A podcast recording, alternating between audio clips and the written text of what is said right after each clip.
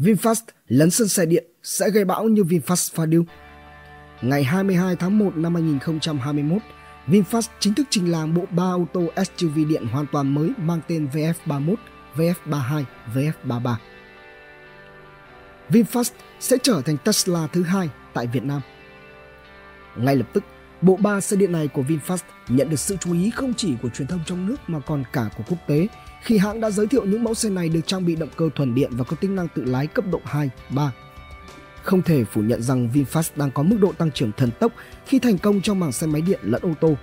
Những mẫu xe ô tô như Fadil, Lux A2.0 và Lux SA 2.0 hiện đang có doanh số ấn tượng. Bất ngờ hơn, Fadil còn thống trị cả phân khúc xe hạng A năm 2020, vượt qua cả Hyundai Crane 10. Tuy nhiên, liệu như vậy có đồng nghĩa với việc VinFast sẽ chắc chắn thành công ở mảng ô tô điện hay không?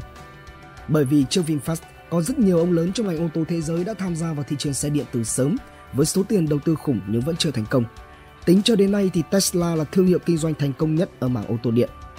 Thậm chí cái tên gọi Tesla cũng gần như là đồng nghĩa với ô tô điện đủ để cho thấy sức ảnh hưởng mà thương hiệu này tạo ra. Dù thành lập được chưa lâu nhưng Tesla hiện lại là thương hiệu có giá trị vốn hóa thị trường lớn nhất toàn cầu. Vậy thì hãy cùng với chúng tôi xem những chiến lược kinh doanh của Tesla và các ông lớn khác có thể giúp ích gì cho VinFast trên con đường thống lĩnh thị trường ô tô điện Việt Nam trong tương lai nhé. Thành công của Tesla cho VinFast được bài học gì? 1. Xác định yếu tố mấu chốt để thành công trong ngành ô tô điện.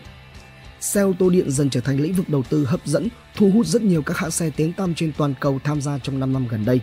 Tập đoàn Volkswagen từng tuyên bố sẽ cho ra mắt 80 mẫu xe điện mới vào năm 2025.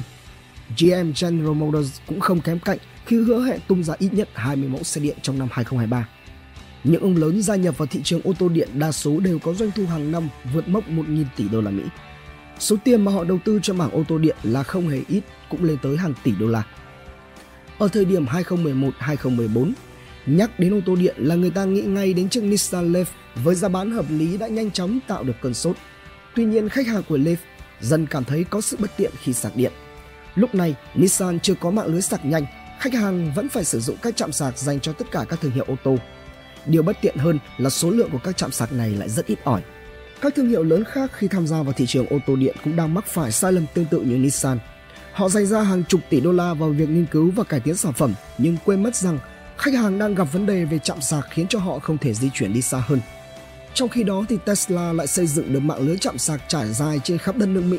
Do đó những chủ nhân của Tesla luôn cảm thấy yên tâm rằng xe của họ luôn có thể hoạt động được tốt. Có thể thấy Tesla đã xác định đúng yếu tố mấu chốt để thành công trong ngành ô tô điện chính là phát triển hệ thống chạm sạc. Đó cũng là lý do vì sao cho đến thời điểm hiện tại, Tesla vẫn đang là thương hiệu thống lĩnh thị trường ô tô điện. Không có thương hiệu nào đủ khả năng cạnh tranh với Tesla dù cho tiềm lực tài chính rất hùng hậu. Điều thứ hai, mạng lưới chạm sạc ô tô điện. Trong khi các thương hiệu khác dọt tới hàng tỷ đô la Mỹ cho việc phát triển cải tiến sản phẩm, thì Tesla đã khôn ngoan hơn khi dùng nguồn lực để phát triển hệ thống chạm sạc để giải quyết nhu cầu cốt lõi của khách hàng. Ở Bắc Mỹ, chỉ cần chi ra 1 tỷ đô la Mỹ là Tesla đã có ngay trong tay 10 trạm sạc điện cho khoảng 1.000 địa điểm. Nhờ đầu tư đúng hướng, khắp nước Mỹ hiện tại đều có trạm sạc để phục vụ cho khách hàng, tiện lợi như các trạm xăng dầu truyền thống.